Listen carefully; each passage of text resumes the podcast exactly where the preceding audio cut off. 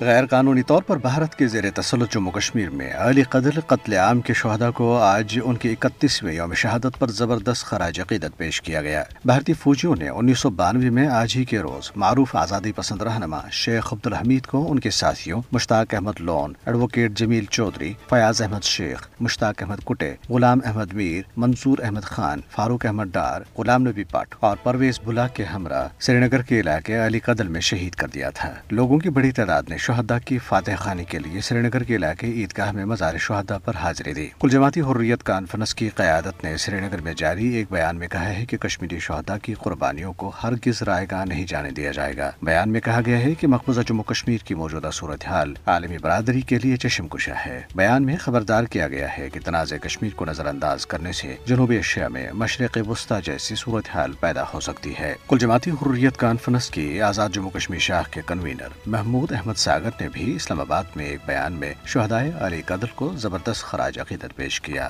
دریاس نے قابض بھارتی فورسز کے اہلکاروں نے پلوامہ اور کلگام اضلاع میں Jammu Kashmir students and youth forum کے رہنماؤں اور کارکنوں کے گھروں پر چھاپے مارے۔ قابض فوجیوں نے اس دوران اہل خانہ کو ہراساں کیا۔ پارٹی نے ایک بیان میں کہا ہے کہ بھارت جبر و استبداد کی کارروائیوں کے ذریعے کشمیریوں کے جذبہ آزادی کو ہرگز دبا نہیں سکتا۔ بھارت کے حزب اختلاف کانگریس کی مقبوضہ جموں کشمیر شاخ کے صدر وقار رسول وانی نے سری نگر میں پارٹی کارکنوں کے ایک اجلاس سے خطاب کرتے ہوئے کہا ہے کہ بی جے پی کی غلط پالیسیوں کی وجہ سے کشمیری شدید مشکلات کا شکار ہیں۔ دنیاسنا مقبوضہ جموں کشمیر میں بجلی کا بحران سنگین رخ اختیار کرتا چلا جا رہا ہے۔ بجلی کے شدید بحران نے علاقے میں تعمیر و ترقی کے نریندر مودی حکومت کے دعووں کی قلعے کھول دی ہے۔ یاد رہے کہ بھارت کشمیر کے پانیوں سے پیدا ہونے والے بجلی کا بڑا حصہ اپنی مختلف ریاستوں کو مہیا کرتا ہے۔ بھارتی ریاستوں منی پور اور اروناچل پردیش میں باغیوں نے بھارتی سیکیورٹی فورس آسام رائفلز کو حملوں کا نشانہ بنا بنایا۔ منی پور میں آسام رائفلز کی ایک گشتی پارٹی کو بارودی سرنگ جبکہ اروناچل پردیش میں فائرنگ سے نشانہ بنایا گیا۔ ان حملوں میں کئی اہلکار ہلاک اور ایک شہری سمیت کئی فورسز اہلکار زخمی ہو گئے۔